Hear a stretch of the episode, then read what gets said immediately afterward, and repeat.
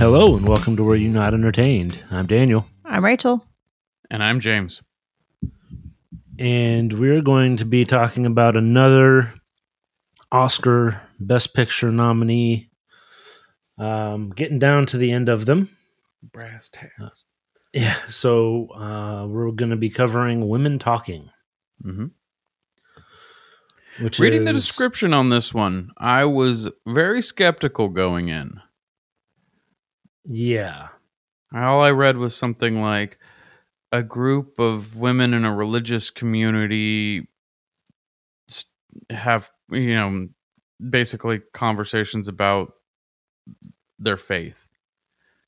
And I'm Ye- like, okay, that doesn't really sound too entertaining, but we'll see how this goes. I liked this. yeah, it was. Um, I I wasn't sure about it either. I didn't. Even that, like the little blurb that you have about it, doesn't tell you anything about it. Mm-hmm. Uh, I haven't talked to anybody who's watched it. I haven't, you know, read up on it or anything like that. Yeah. And so, yeah, I was kind of like, I don't know what to expect at all. Right. Uh, and it is not what I expected At all. at all. Yeah. To say the least. Yeah, it definitely seems like your typical Oscar film and you expect it to be incredibly slow Mm-hmm. because this movie is pretty much all dialogue. I mean, obviously there there's some visuals and things like that, but the bulk of the movie takes place in a single location and it just primarily focuses on dialogue and character relationship. And going into that, knowing it's a best picture nominee, you anticipate that it's going to be pretty slow. But Right. this was very entertaining. I thought that feels like a, a weird word for this, but it, it was. It kept you interested. I, I I mean, I think this movie lived and died by its performances. Yeah, I this have- could have been absolutely. so boring, but they were just stellar. Yeah, no, I mean, there isn't anything else about this movie other than the performances. Like, there's no real, there's no real action. Not, you know, not much for the drama of it. Um, other than the conversations that are had, and if you were to just read this, um, without any inflection or anything like that, then yeah, I could see how it would be could be very, very dry. hmm Um, but they were able to actually embody kind of each of these characters that they have uh, in this movie, which is not a lot. um, that are actually, I guess there's so there's a lot of people that are in the movie, but there's not a lot of people that are like the main focus, the main roles in it. Yeah, it's a fairly small central cast. Yeah. And yeah, they were able to just knock it out of the park. Yeah, I had read a couple of reviews that compare this to sort of a stage play. It And feels it- like it- one. It Yeah. feels very much like, it's like that. fences. Yeah. Yeah, it, it is largely static location wise, but it is the actors who carry the whole movie. Jessie Buckley, Rooney Mara, and Claire uh, Foy.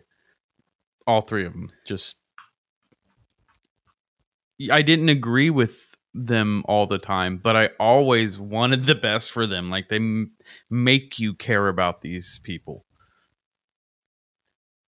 Yeah, absolutely. I think they gave so much depth to these roles.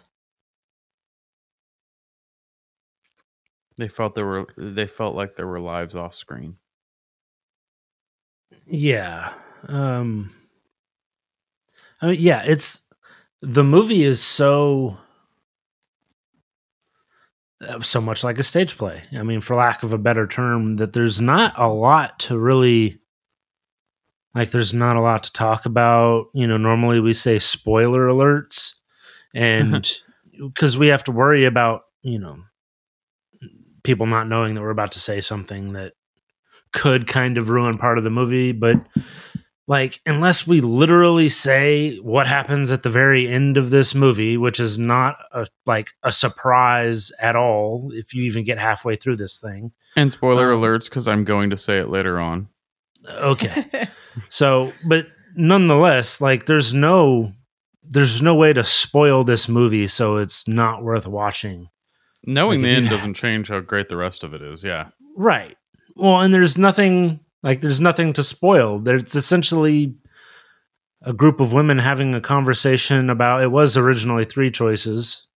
Um stay, leave or fight. And it turned into yeah, well, not stay, leave and fight. So Do nothing. do and nothing, fight. stay and fight, and then leave. Yeah. So they had a vote, and it becomes, you know, stay and fight or leave. And that is the entirety of this movie is the conversation about, you know, which of those two choices do they have? Um, I, you know, it's not.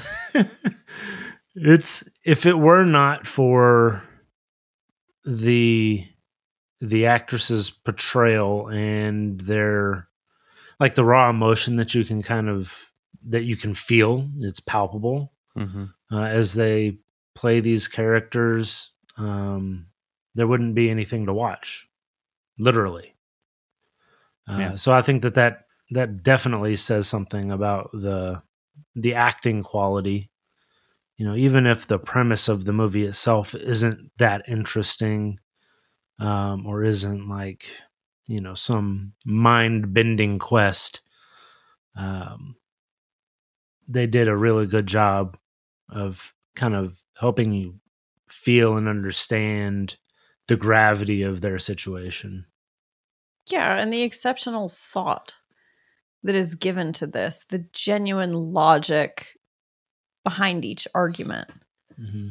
because every every choice and every viewpoint is different and valid and this is one of those movies that as far as, you know, picking out specific scenes or things like that, it's really hard because this is genuinely a conversation from start to finish. The whole movie just flows over this 24 hour time period, really. And there's, it's just a continual discussion about what to do and what sort of choices you expect to be able to make in the future. Yeah, and I I love that you bring that up because so often it feels like when there's an argument, one or you know, certain sides are set up as straw men, where you, as the audience you know they're ridiculous, but they're just set up as a a way for your protagonist to argue their valid point. point, and all of these were very good points, and I was like, ah, I feel you, August. I'm staying out of this one. Like, yeah right there's a god how do you make any of those decisions Yeah, and even even to speak to that, Ben Whishaw is just exceptional yeah in this so movie. good. It's such a quiet role and he plays it so well that he he is essentially in the background, but he's very available for any sort of logical discussion or viewpoint when asked. He doesn't offer opinions or any sort of a stance unless a question is directly asked of him and sort of asked in the right way. Mhm.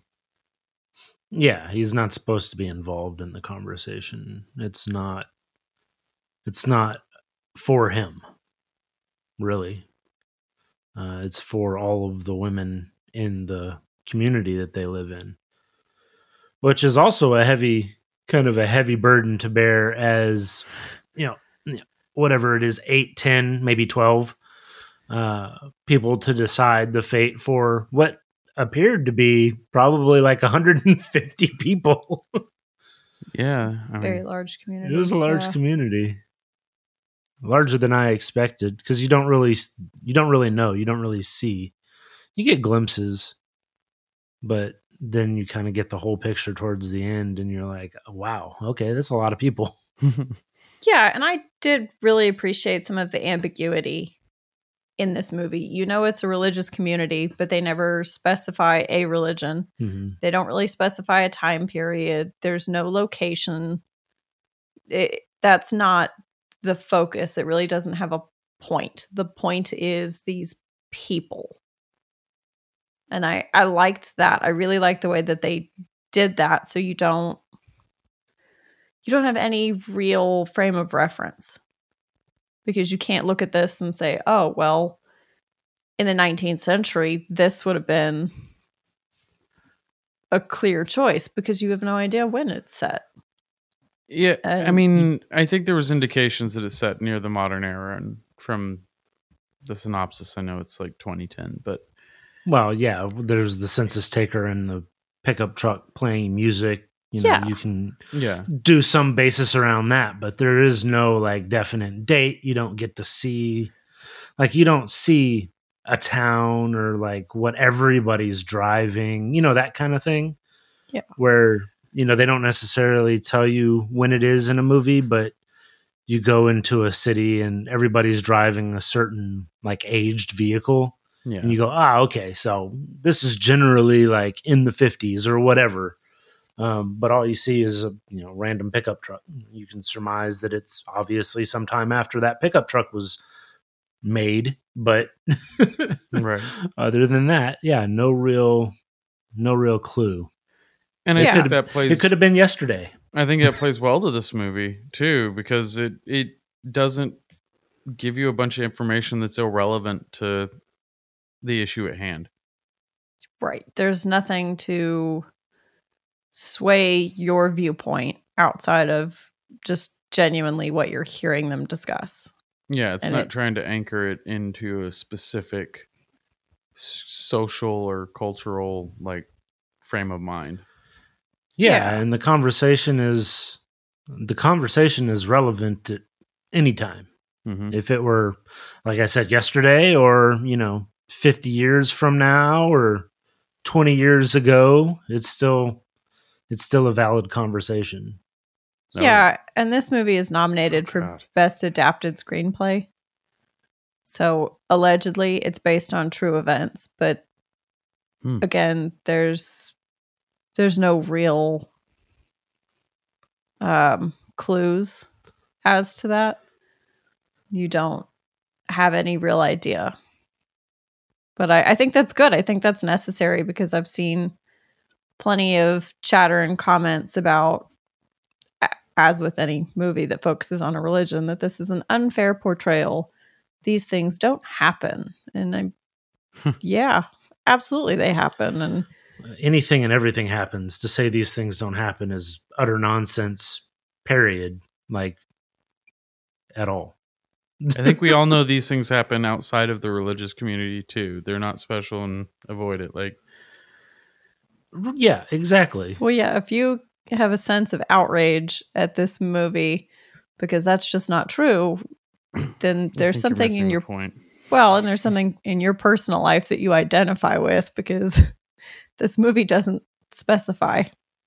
Right. yes And if you take it as an offense to your specific group, that that's on you. Yeah um It's a it's a heavy movie. it Very is heavy. Absolutely. And even when you think it's going to kind of lighten up, it doesn't. Now, I I do want to say that I I was very apprehensive, and there is one thing that I'm going to go ahead and spoil now near the end. That is the end, uh, because there was a sense of dread throughout the entire film for me, whether the men were Yeah. going to come back before they leave, and you had. Uh, who was it? Was it Jessie Buckley who attacked the attacked the guy before they all went into town with the hand scythe? No, I think that was Claire Foy's character. She's Okay. the one that wanted to fight. Yeah, that's right. Okay. Um I felt like that was kind of a Chekhov's gun that there was going to be a fight. That that was like this the prepping you for violence will come. And they had talked about violence multiple times throughout the film. And I, I kind of felt like there was a setup for it. And so spoilers for them to end up leaving and not having really any confrontation. Even the one man who comes back, you basically don't you see him in a doorway and that's it. Um Right. it it Yeah, the only man that they added show this dread to the whole film for me of like a clock ticking. Yeah, exactly. Well, and it also like the only so they sh- you show the guy that's in the doorway. You can't really see. You know that the census driver is a guy who's not related to the um to the community at all. Right. And then the only other guy that you see the entire time that is like an adult, not a child, uh, is August Right. and so like you don't there's a sense of dread there too like is something going to happen to august um you know is there going to be like a sense of betrayal because he took the minutes for this meeting And he was already outcasted before. yeah exactly Yeah. um or was you know was he in on something that's kind of what i was curious about at the very beginning that's kind of that Mm. kind of went away was he communicating with the men or something like that? right exactly is it like a way to kind of earn some some more trust and you know earn his place back in the community by doing this thing um is he a spy of some sort essentially Right. um like i said that as you get a little further into it that's dispelled but i think that that also goes into play with some of the drama of you know the men in the movie even Mhm. though there are no men in the movie Well, and when the one man does return, aside from seeing him in the doorway, you see the repercussions. His aftermath. yeah And that's all all you see. So you know that it's a very serious situation anyway. Well, for at least and- one of them obviously the rest of them aren't going through the same thing but No, but most of the rest of them have plenty of other reasons. well yeah so it's also interesting is like um Frances McDormand's character um scarface Janz well shit there you go All right. Own it, I guess. Um has a scar on her face. And the question is like where'd that come from? How'd that happen? You know maybe it's just a random accident and um it is what it is. Or maybe it's you know got something to do with the the community and how it's actually like how it kind of functions. Mm-hmm. it's not like maybe this maybe this one uh this one family you know the woman and her kid she had she just had the one kid um Jan's Weren't- daughter. yeah weren't just Yeah, like a one-off Yeah. No, absolutely. And it, yeah. There was so many interesting arguments in this film. And the fact that it sort of eventually boiled down to what these women genuinely want is safety, but more so the ability to think for themselves. Mm-hmm. yeah which I, I thought was pretty good. It's not just a a rash decision or a decision made out of fear.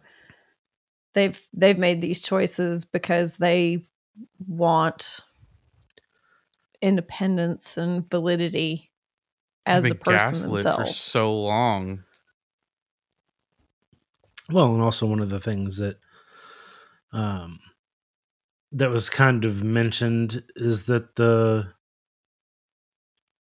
their faith you know whatever that is um kind of requires of them forgiveness um, basically to not hold a grudge but also the need for for space to be able to do that. Right? You can't forgive an oppression.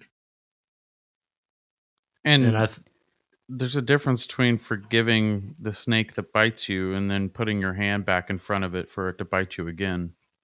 you're right. Yeah, and that was something else that they sort of reached in their arguments was forgiveness that is forced isn't forgiveness. Right.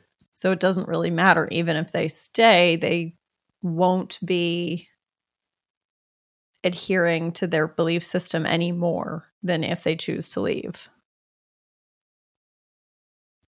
Yeah. Man, Yeah, this it- film did not go the way I thought it was gonna. And I am so happy for it.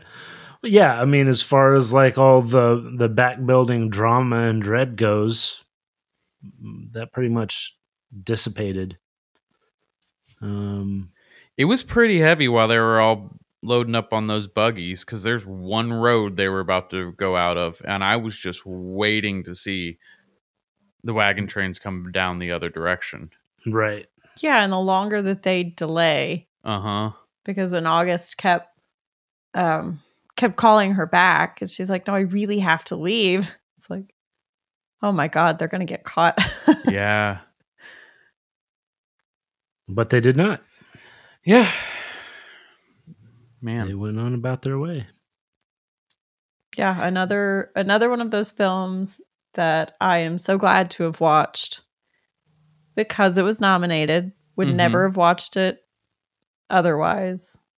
Probably will never watch it again, but Ditto. This is the reason why I love doing these Oscar recaps with you guys, is because it forces me out of my comfort zone and I watch films that I am so I, I feel lucky to have caught them because I just would have skipped over them or not made the time or dismissed them and God, Mhm. so good. Yeah. Right. Yeah, exactly. They're not in the normal wheelhouse of movies that I just pick to Right. watch. There's no giant shark eating people in this. Right. Always the shark Meg. eating people. giant shark eating people. Oh, Yes. I, I was imagining some giant shark eating people. No. Some very large people who eat sharks, yes. Yeah. Either was- one. Neither of those things were in this movie. Yeah, where's that film? Uh, Next Oscars. yeah, Yeah. exactly. I'm sure. Yeah. All right, you guys want to get into favorite scenes? yeah. Let's do it. Who's going first? I'll jump out there. Mine's pretty short and sweet. Sure. Go for it. Um, it was. It, it's weird. It. I don't know what it is about this, and it's a part that's kind of stuck with me for. It's the lesson that I learned from this film, and God, there's so many lessons to learn, but this is the one that just kind of stuck in my brain, and I haven't gotten it out. Um, it was when Greta brought up her horses again. I don't remember their name, like Claire and. Uh, Oh, yeah. got Cheryl or something like that. Um, Sure. We'll Yeah. I swear one of them was named Cheryl, and I thought that that was funny. Um, but it was the second time she brought it up, and uh, God, I can't remember any of their names, but um, Jessie Buckley's character um, kind of rolled her eyes at her for bringing it up again. Um, but she was talking about how the main road out of town has these big ruts in it, and it always scared her. And she tightened the reins, and she knew that the horses were just doing what she told them through the reins. But she, because of the way the cart was bouncing due to the due to the the ruts in the road, it, she was all over the place, and it was a dangerous proposition. But it wasn't until she realized that she had to look a little bit farther down the road to get a clear vision of where she was going that everything started to smooth out. And I was like, oh my God, that is such a good metaphor. Yeah.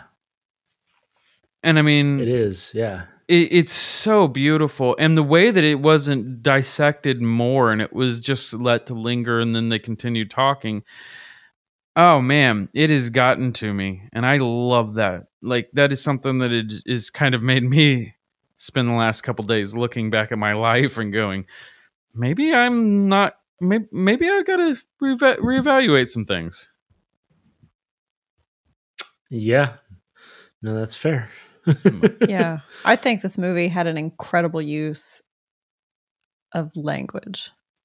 yeah The dialogue was spectacular. I mean, I know that's the bulk of all there was, but Yeah. it had to be it was exceptional. Yeah. So that was my choice Yeah. it was a good one. It was a good one. I go next.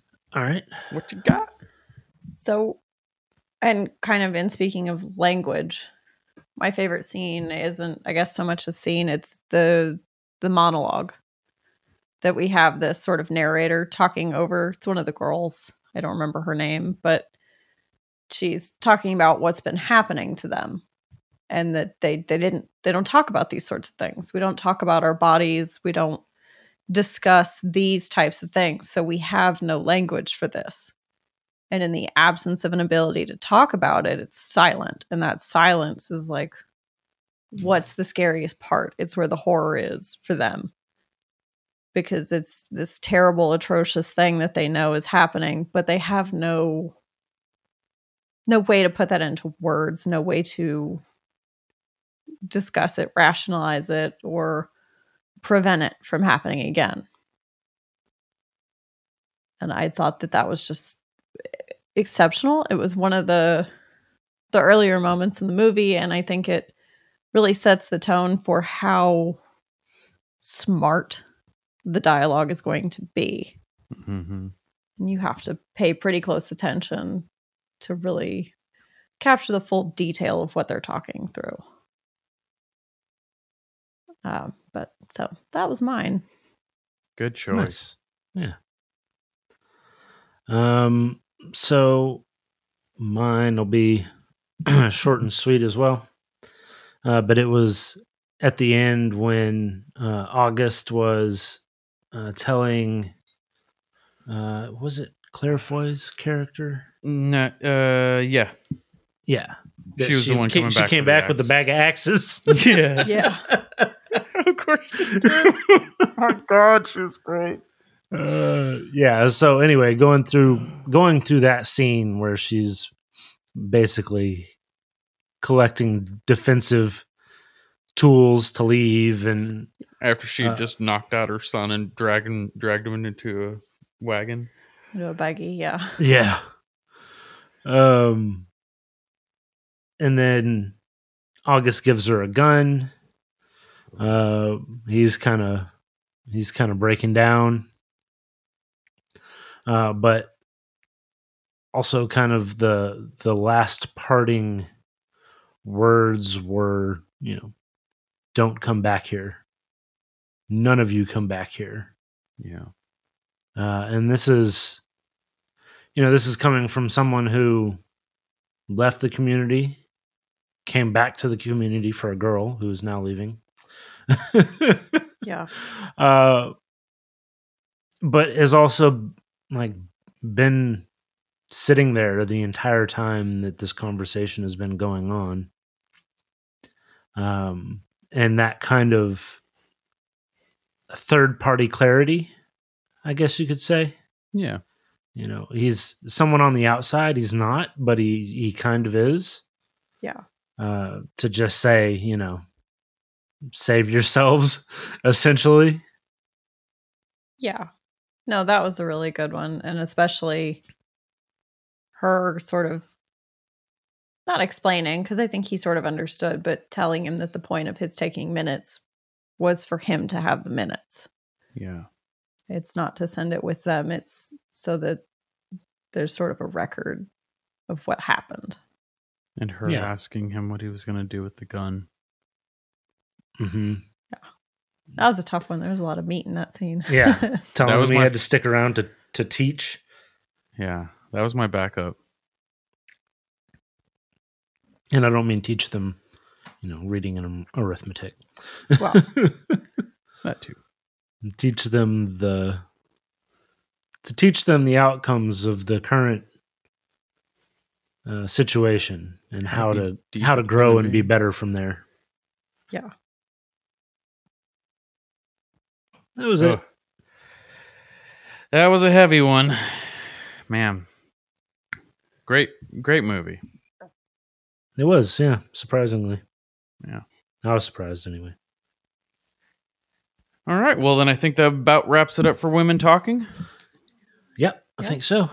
Awesome. Well, hopefully you guys enjoyed the episode. If you did, then please go online and like and subscribe. But most importantly, join us next time on Were You Not Entertained?